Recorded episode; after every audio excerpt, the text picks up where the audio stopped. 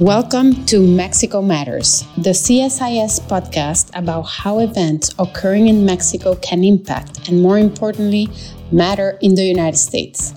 I am Mariana Campero, non resident senior associate of the Americas program at CSIS and the former CEO of the Mexican Council on Foreign Relations, COMEXI. The United States, Mexico, and Canada Trade Agreement, or better known as USMCA, went into effect in July of this year. To talk about the principles and the goals that guided its creation versus the old NAFTA, the benefits and limits of the North American market, the issues behind the recent supply chain disruptions, the importance of protecting jobs and livelihoods, and why Mexico matters to the United States that it is truly my privilege to welcome Ambassador Robert Lighthizer, former U.S. Trade Representative and the mastermind behind this agreement. He also spearheaded the US China Phase 1 Economic and Trade Agreement and the South Korean and Japan agreements. Ambassador Lighthizer served as Deputy USTR during the Reagan administration and practiced trade law for more than 30 years. He's an experienced trade negotiator and a litigator.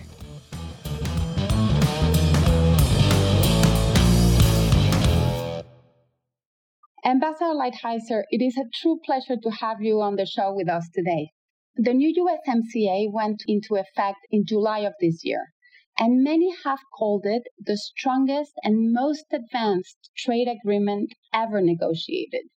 As the architect of USMCA, what were the principles that guided you, and what does it aim to accomplish versus the old NAFTA? Well, thank you. First of all, it's a pleasure to be here, Mariana. I'm aware of your work, and I'm I'm pleased to be a part of it now. So let's remind ourselves where we were a few years ago, right? NAFTA was a very unpopular agreement in the United States. It, you'll recall it was very difficult to get passed through. It was never favored by workers ever. Agriculture, some agriculture appreciated it, but overall we had an agricultural deficit with Mexico also. All right. In 1988, we entered into an agreement with Canada. Uh, and then that led to negotiations have Mexico. Canada was a very different kind of an agreement because the Canadian economy is is similar to ours. So that's where we were. You recall Ross Perot and all of this kind of business. Finally, the thing passes. It goes into effect. And then we have a, uh, over a, a, short period afterwards, a, a substantial devaluation of the peso, right? So now the economics of it change even, even more than what was predicted. And so then you, you fast forward, you see trade deficits go up. You see economic difficulty in Mexico and you see politicians opposing it just right down the line. Just to remind ourselves, when Hillary Clinton ran against President Obama, when they were both candidates for the Democratic Party, they both said they were renegotiated. You know, Obama came in and didn't do anything, and and then when uh, President Trump ran against Secretary Clinton, once again they both said they were renegotiated. Uh, the difference was President Trump was the one who was who actually was going to do it. So it was a complicated relationship that we had. We had trade deficits going up, and probably the sector that was most affected was the automobile sector. So the way I like to think of it, uh, originally for the first several years, and, and you know far better than I do what was going on in Mexico over those 25 years, right? There was political issues, there were economic issues, there was a lot going on. Maybe 10 years or so before we started to negotiate, Mexico started focusing not so much just on these maquiladoras, but on bringing the United States auto industry and some of the uh, Asian companies down to Mexico. And that really meant that before we started renegotiating, eight of the previous 10 or so automobile plants in North America were built in Mexico, largely to sell to the United States. So it was a, it was a bad situation from our point of view. Auto parts companies were going down there literally the good side for Mexico was hundreds of thousands of jobs were created over that brief period of time in the auto sector. So what did we want to do? One, we wanted to rebalance. And two, we wanted to upgrade. And I think we really did end up with what could only be called the best trade agreement, the biggest, strongest trade agreement. It has It has the most innovative provisions on digital trade and intellectual property. It has provisions on currency. It's got provisions on labor, which we probably ought to talk about. They're really, really important, both in your political scheme, but also in our political scheme. It has rules of origin changes, particularly in the automobile industry, which we can talk about, which was designed to drive more manufacturing to the United States but also to the region because Mexico more and more was starting to be a country that would import from China, modify and ship to the United States. So that was something that you know that was not appreciated by us. So I wanted more North American manufacturing, more North American workers. I wanted movement of some of this manufacturing back to the United States, and then we and then we wanted to modernize. We also put in place a couple of provisions that are unusual. Probably some others you'll want to talk about. What, but we we put in place something called a performance review or a sunset, which requires us to, to look at this again so that we don't find ourselves again with a, an agreement that's 25 years old and that no one knows what to do with. So, in any event, that was what we wanted to do. We wanted to rebalance, we wanted to modernize the relationship, by the way, both with Canada and with Mexico. And it's probably worth saying analytically, this agreement is really an agreement between the United States and Canada, an agreement between the United States and Mexico. There's not a lot of trade between Mexico and Canada. That's you know this idea of the, the great North American market is a little bit uh, untrue. It really is the United States with Canada and the United States with Mexico, and not much going the other way. So anyway, those are what we were trying to do. Ambassador, before I move forward and ask you about some of the things you just mentioned, such as the labor and the environmental provisions or the performance review or China, let me just ask you one more question. Looking back, is there anything you wish you had done differently? You know, I think of that from time to time. I would say probably not. I think we got what is the best deal from the point of view of the United States and yet still didn't sacrifice the benefits of a North American market because there are benefits to that. Uh, it was just it was getting to the point where it was becoming very unbalanced. So so I think that that that we accomplished what we wanted to accomplish. I'm sure there are different things that we wish we had not compromised on, and I'm sure Mexico and Canada both have the same view.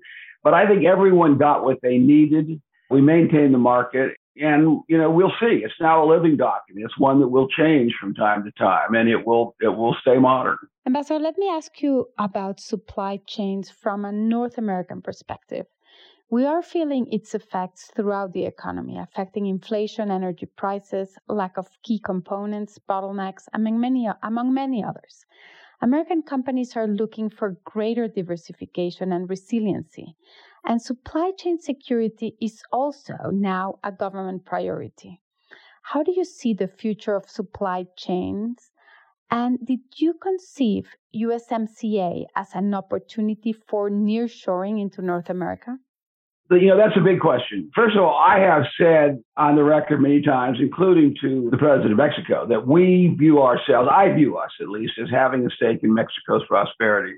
And they certainly have one in ours, right?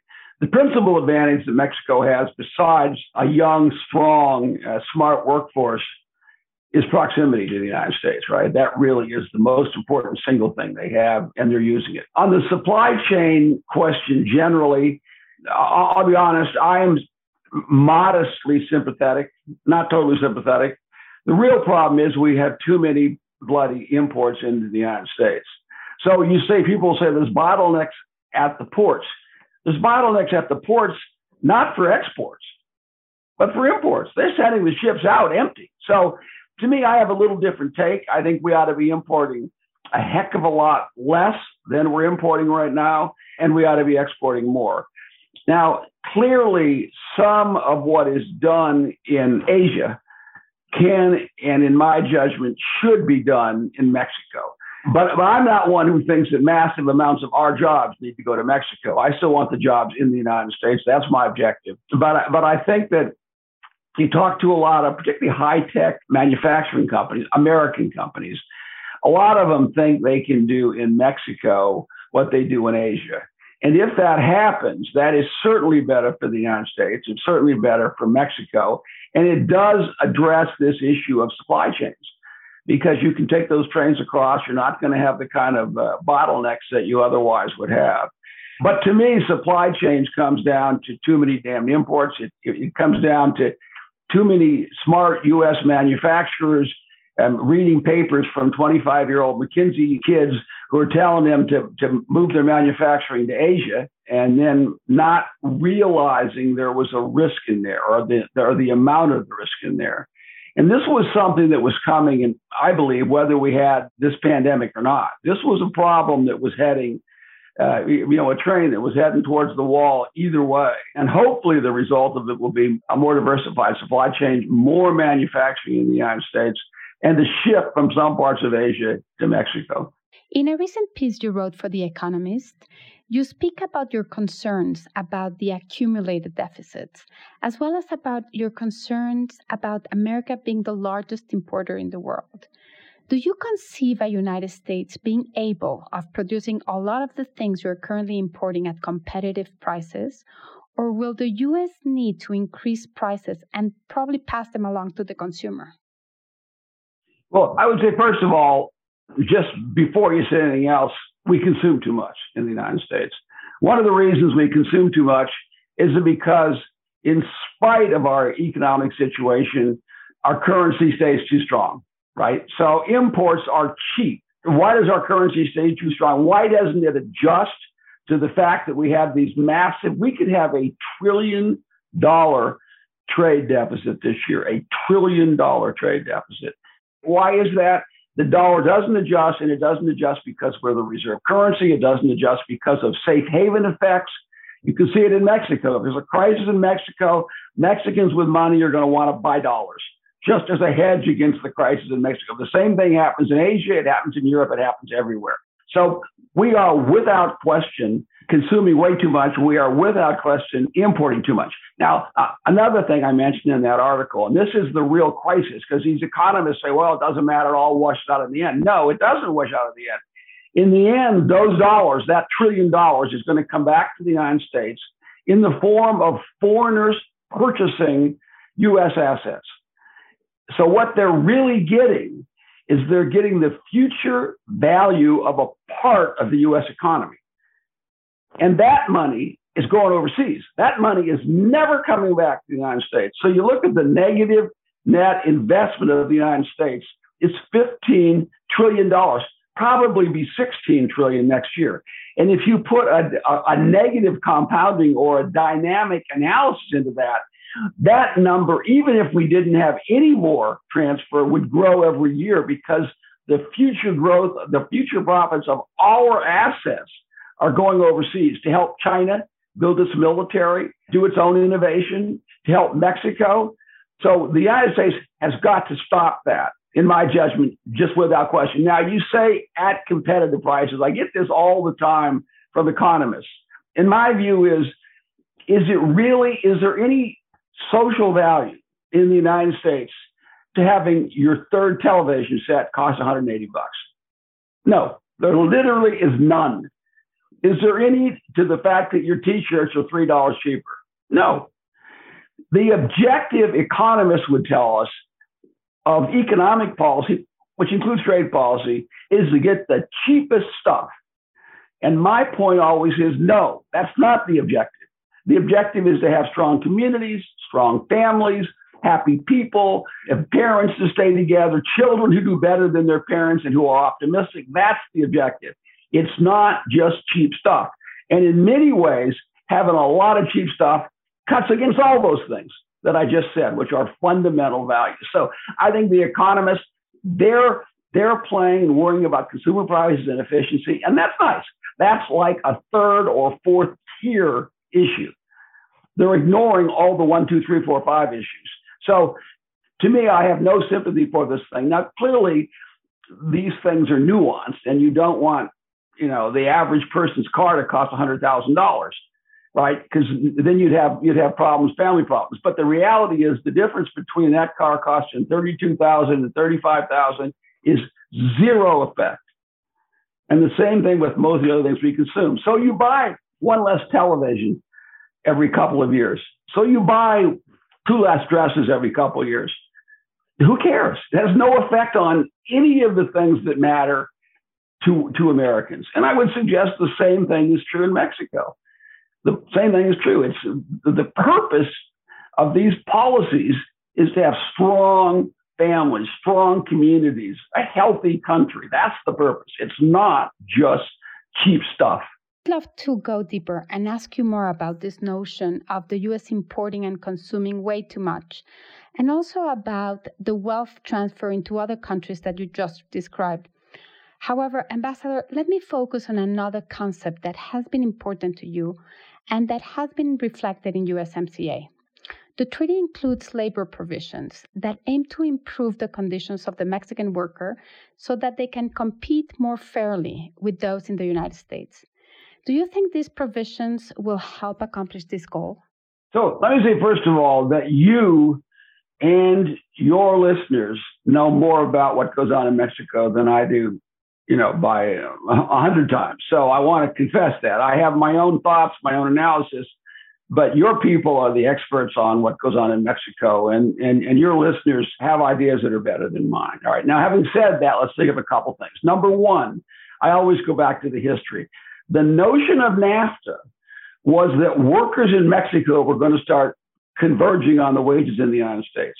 If you go back and do an analysis, and I did this, and this is more or less accurate, if you hadn't had the, the devaluations of the peso, Mexican workers would be making much more uh, than they are right now. I mean, those devaluations change it, and I mean orders of magnitude better, many, many times better. So that's the one thing. The second thing is what's my interest in this?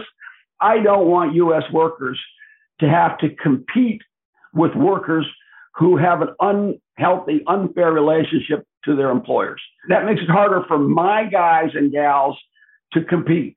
So that's that's my take in it. What happens in Mexico after that is up to Mexico.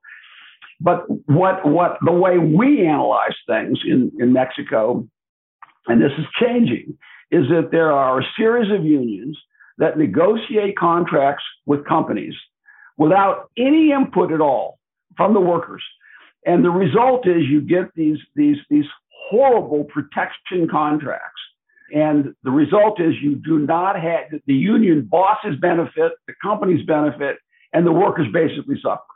And we wanted to break that up because we thought it was unfair to our workers. The Mexican government wanted to break it up. And I mean, both the, the Nieto and, of course, the, the AMLO governments wanted to break it up because it's unfair to Mexican workers. And the net of it is we have your labor reform, we have it locked in, and we have a mechanism that will force you, if you want the benefits of USMCA, to actually implement what you said you were going to do. And that is to say, redo all these contracts. Let these other unions come in, which are far more, in my judgment, at least worker oriented. Let them come in, let them have a try and get wages and working conditions up in Mexico. So that's more or less the way we said. Do I think it'll happen? I think that that the provisions are in place so that it will happen. Now, can corruption in Mexico slow that down?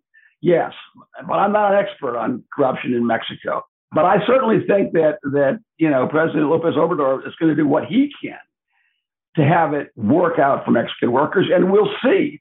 But I can assure you, the United States government certainly under Trump, but also under President Biden, will bring actions to insist that Mexico do what they said they were going to do in that agreement.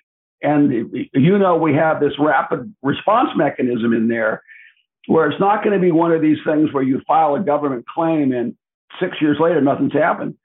You know, 90 days, 120 days, there will be severe penalties on the company if it doesn't do what it says it's going to do.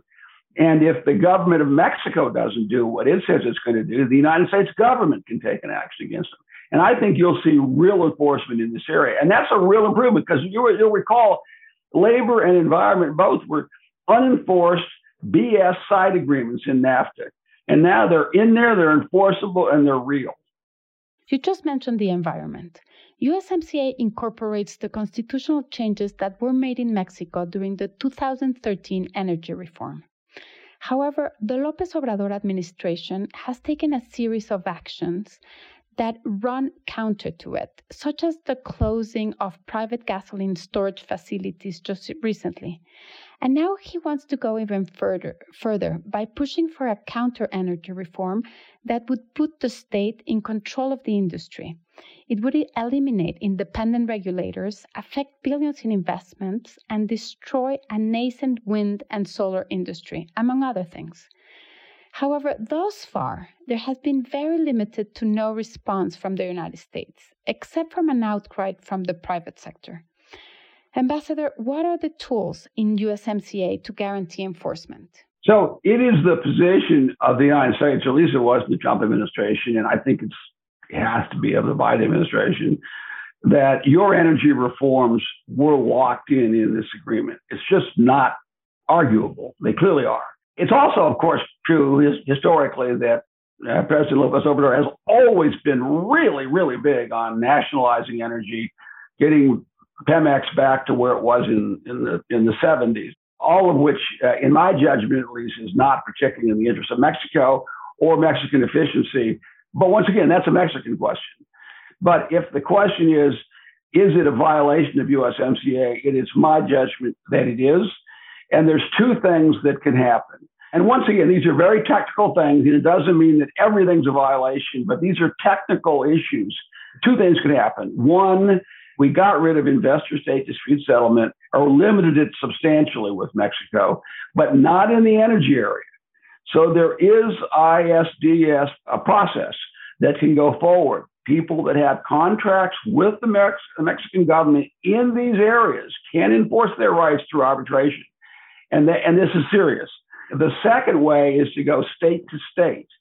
And this will be up to the Biden administration. Do they want to do something? They also have a hostility towards energy companies and the whole energy industry, both because they don't like the companies, but also because of the hydrocarbon issue and environment. So it's it's complicated what they'll do. They will have to make a decision to bring a state to state dispute settlement process once again, it's probably premature now, right? Because you don't really have things in place at this time. But when there is a problem, they will have to make that decision. It's a reasonably quick process if they make it. I guess I would be surprised if they didn't take the action because it's such a clear case, but they might not. Who knows? It's a political judgment, and they'll have to weigh the consequences of that on their own politics. But the ISDS provision, the investor state disputes, that goes forward independently. Uh, and I think you will see that happen when things start getting into place and there really are negative consequences for U.S. investment in these sectors in Mexico. Ambassador, let me ask you your experience in this. Back in 2018, when the Mexican administration was unable or unwilling to cooperate with the Trump administration to curb migration flows in our southern border, the US was able to use important leverage to encourage a mutually beneficial outcome. To date, as you said, the current administration appears to be taking a more passive approach vis-a-vis Mexico. And some people are even interpreting this as weakness. Can you tell us your experience back then? Well, let me say first of all, I, I made this point, but I'll make it more clearly.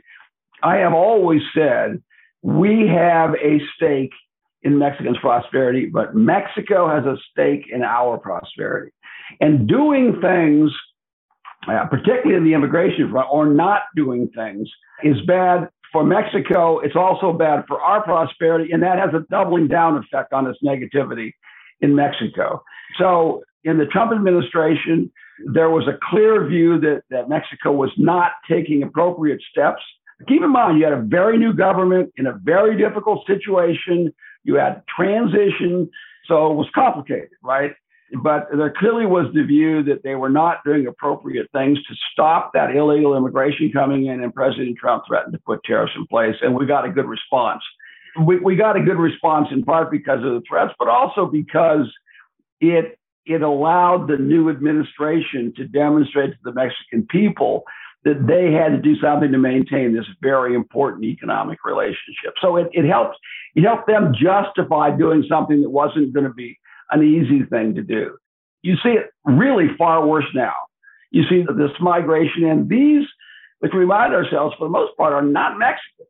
There's just this this invasion that's going right through Mexico, doing its own damage there, and then coming to the United States, and in my judgment, at least doing very bad damage. It's going to be up to the Biden administration to decide what they want to do. Till now, they have behaved, in my judgment, very, very poorly, and they'll have to live with the with the political consequences of that. Ambassador, you mentioned Central America. A lot of people are talking about the Northern Triangle and how to improve the economic conditions in those countries, basically Guatemala, Salvador, Honduras, among others in order to reduce migration flows into the United States. Do you have a view about this? Is there a role for USTR to play, or is it really just aid? So, so first of all, I've always found this notion to be, and maybe I'm victim of it myself too, this sort of notion to be sort of nutty, to be honest, that somehow if you can just make the Northern Triangle prosperous, something which I think is a long, long term prospect, that somehow the problem goes away. But what the people who espouse that view don't realize is that if you look at a map, you got Costa Rica, you got Panama, then you have Colombia, then you have Venezuela, then you have Peru, and you can go right on down through to the tip of Brazil, right? So it's not like if you, oh my goodness, uh, you know, Guatemala is prosperous, no problem. It's ridiculous. Of course, you have what you have to do is put up a wall. You put up a wall, you stop immigration, then Mexico doesn't have the bloody me- problem either, right? In other words, the wall north of Mexico helps Mexico south of Mexico. It's a nutty notion that somehow making three countries in the northern triangle slightly more prosperous is going to stop the flow of people all the way from the south, number one. And number two, I do not believe that working class Americans should be less prosperous in order to accomplish that. Why should they give up their prosperity? I mean, working class people, poor people, why should they give that up in order to defend their border? Why shouldn't their border just be defended by their government and have them not have to pay for it? Ambassador, you mentioned ISDS, and in a letter you published in the Wall Street Journal, you compared it to a free political risk insurance. There is absolutely no doubt that Mexico, we need to do a lot to improve our rule of law and even to be able to attract investments. How would you improve that risk reward environment in Mexico? Well, let me say in the first place, uh, I'll just repeat what I said a couple times today, and I say over and over again what Mexico does is Mexicans' business. Mexico's got a political system, it functions, and you've got to make your own decisions about where your trade offs are. There's no question in my mind that that an unpredictable, and I'll use that as a, as a euphemism, judicial system combined with too much public corruption is a disincentive to invest in Mexico, just without question. But my objective, once again, I'm not Mexican. My objective is I want Americans to invest in America. I don't want them to invest in Mexico. Mexico wants them to invest in Mexico. So I limited ISDS because I want these people, if they're going to go down there, Americans, and invest, let them calculate the actual cost of an unpredictable, some would say in many, in some cases, unfair judicial system into their calculation, right? I mean, that's uncertainty. That's one of the things business people have to think about. So I don't want to, in, in a sense, export our judicial system by ensuring that everyone has it around the world, right? So that's one of the real competitive advantages we have. Nobody comes to the United States and thinks they're going to be treated unfairly in our courts uh, as a matter of course. But it, it clearly is in Mexico's interest, and this is really a Mexican broadcast, so we focus on that. But it, the truth is, you go around the world, you've got a handful of places where you would say you have an actual fair judiciary, just a handful. in the whole bloody world. It's not a notion that's very common. And by the way, I would say most of those who have it come from the English tradition, right? The Anglo-Saxon tradition. That's just just a fact. And more people need less corruption and, and fairer judicial systems. For sure, that's true. And, but but it's not just for investment, right? It helps it helps the, the the things that I'm talking about. Yeah, prosperity, communities, families. It helps all those things. You need that for all those reasons. Let me move to China. In part because of the US China trade dispute, that Mexico became the number one trading partner of the United States. USMCA has a clause dubbed anti market, which aims to discourage any party from signing a trade agreement with non market economies. Were you concerned then, and are you concerned now about China using Mexico or Canada as a backdoor into the United States? Absolutely. And in the case of, of Mexico, we had seen it. And that's one of the reasons why we changed the rules of origin on automobiles and made more be made here. Mexican businessmen could import from China, do a little this and a little that, ship it up the United States. The Mexican businessman gets rich. The Mexican worker does not is not better off, and the American worker is also hurt. So we changed that. And in addition, we put in a provision that says if you do a non-market economy, you have to notify us, and we may very well give notice and get out. If I was in government and Mexico or Canada did such an agreement, my position would be I would go to the president and say, let's stop USMCA for that country. Because we the, purpose of USMCA is really to help North America and business people will they're you know they're trying to help their shareholders and and they'll do whatever they can. They but that's not what politicians and government people should do. We should worry about our own people. And the purpose of USMCA is not to increase imports from China or Vietnam right? Because I mean that's another non-market economy that could be affected. So yeah for sure we put that in that we put limitations on state-owned enterprises and we put limitations on doing a deal like that. That would fundamentally change the nature of what we negotiated in USMCA. It would be bad for American workers. I would propose submit also bad for Mexican and Canadian workers. And if that case, my hope would be the government would would, would stop that. And then it's Mexico or Canada, because uh, Prime Minister Trudeau was talking about it at one point too. And why would they do that deal? The whole purpose of the deal was to use USMCA to import stuff from China. It wasn't really to help Canada or Mexico, right? It really was just purely to be a vehicle to the to the biggest market in the world. And and I would hope and I believe that the current government in the United States would would invoke that and stop it. And certainly if we came back into governance, we would do it for sure. Ambassador, you also mentioned the sunset clause. The USMCA will be reviewed approximately in six years from now. How do you think Congress and the U.S. public should measure USMCA success?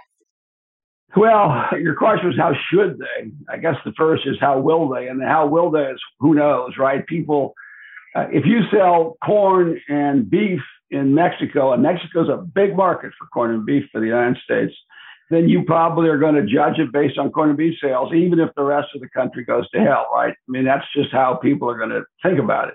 How they should do it, they should look upon one, they should say, has it brought about balance? If not just balance, for example, between the United States and Mexico, has it helped our global trade balance? And that should be the kind of way they should think of it at, on, on you know, at at one point. A second should be are the new provisions working? The digital trade, the IP, are those things, the currency, are all those new provisions, are they working? If not, we should propose, and so should Mexico and Canada, modifications and have a negotiation. Uh, and then finally, they should look and say, what has changed in the economy that we have to adjust, we have to address in this agreement? Remember, there wasn't even dial up internet when this thing started, right? I mean, there was literally we had cell phones that flipped open. We faxed stuff. We, I mean, it was literally nothing. It was completely by today's standards primitive. So are there new things like that that we have to put rules in to keep someone from taking advantage of the markets. So, you know, to me, those are the kinds of things. What's the effect on U.S. workers? What's the effect on United States agriculture? What's the effect on our global trade situation? Is North America stronger? Are the new provisions working? And then what's what's different in the economy that we have to address? And then, you know, if we give notice that it's not working, then there's going to be a period of time where going to there's going to be a lot of pressure to address those things. And I think that's a really, really positive thing. It just just take a step back. It never made any sense to me that we enter into trade agreements and they're somehow eternal. They're like more important than your constitution. They're more they're the most and they never change. And I would ask businessmen who would promote the notion of them being eternal. I would say, well, do you ever enter into supply contracts that are eternal? Like, no, we would never do that. That would be crazy, right? I mean, it's just it, it's it's stupid. No trade agreement should last more than a few years, and then if it's working, it should continue. Uh, but but the period can't be so short that there's no certainty at all, right? You, no one would invest if, it was a one year, two year, three year deal. So we tried to meet a uh, a balance there. You can invest, but there's going to be pressure to have this agreement be improved or end if it's not improving. And the case in point would be NAFTA, where it really did get outdated. It just was not, it wasn't modern at all. And by its terms, it would continue forever. It's just, it's just not a logical thing. But it's one of those kind of commonly understood things you have to challenge when you sit back and say, does that make sense? And any logical person would say, of course not. Why would anything be eternal like that, right? Why does the U.S. have a stake in Mexico's success? That is, why Mexico matters. The principal reason Mexico matters is what I said before is the principal advantage after a strong young uh, workforce that Mexico has, and that is to say we've got a 3,000 mile border. And we have to deal with what goes on in Mexico, and Mexico has to deal with what goes on in the United States. There's a long history there, good and bad, of troops moving back and forth of, of problems if you go to a lot of parts of that of that border, and I'm sure you're far more familiar with it than I am, it, it is seamless. Cabbages go across, lettuce, but I mean it's just it's a seamless border. It's in many cases along that border, it's one community. It's not a Mexican community and an American community. It's just the, that community, whatever the little town is. So, so we have a big stake in that. And the other thing I'd say, which I don't think is insignificant, is that we have a large Mexican American population. And it's not unreasonable for those people to care about what goes on in Mexico. We look at St. Patrick's Day, the Irish American pop- uh, population worries about what happens in, in Ireland. The Italian American population worries about what's going on in Italy and so on, right down the line and it's and it's it's we have a large Mexican American population, and they're concerned about what happens in their in in their country, and they have relatives there, and so we we have a big stake on the prosperity side. We can integrate and make each other better off, make each other wealthier. But what you can't do is you can't cherry pick, right? You can't be in a position where you're going to take the stuff that helps you and not worry about the other things. Because if you do that, then you don't have trust. You don't really have a common market. I fully agree with you. Trust is key to this relationship. Let me ask you one last question, probably completely unrelated, but there has been some talk recently about the United Kingdom wanting to be part of USMCA. Is there a mechanism in USMCA to include other countries? And what do you think would be the rationale for the United States to add a non North American country into this treaty? First of all, any agreement can be modified They add someone if the parties agree, right? And if the parties don't agree, then you then it probably doesn't happen. So that's the first thing. The second thing is it would become very complicated. First of all, when you look at just setting aside USMCA, US, UK, the whole rules of origin, the whole business is, is hard to see quite how it works. We have an enormous amount of back and forth trade, an enormous amount of, of investment back and forth between the United States and the UK, and we don't have a trade agreement, right? So What is added to it by a trade agreement, I don't know. But if you if you think about rules of origin, the Jaguars that come in from from the UK to the United States, they don't have parts made in Mexico, and they're not likely to have them. Their parts are made in in Europe, or in some cases in Asia, but mostly in Europe. That's where their sort of integration is. So I don't know that there may be geopolitical reasons to do it. Why having uh, the UK join this market would make sense, but but you know, to me, whatever happens, they're going to end up much closer in a lot of real manufacturing and other and service areas with Europe, no matter what. That's just their their natural market. They've developed there over decades and decades and decades. So economically, someone would have to really make the case for, from the United States point of view, and for each country, they would have to themselves. Whether there is some way that we would sell more to the UK if we had such an agreement, if, if they were part of the USMCA, and we would buy less from somebody else so that it would help our balance, help our own prosperity. I wouldn't do any trade deals based on, on some soft geopolitical notion. But I think there are other ways to do that. We have we have diplomacy, we have a military, we have foreign aid. There's a lot of ways to deal with those issues.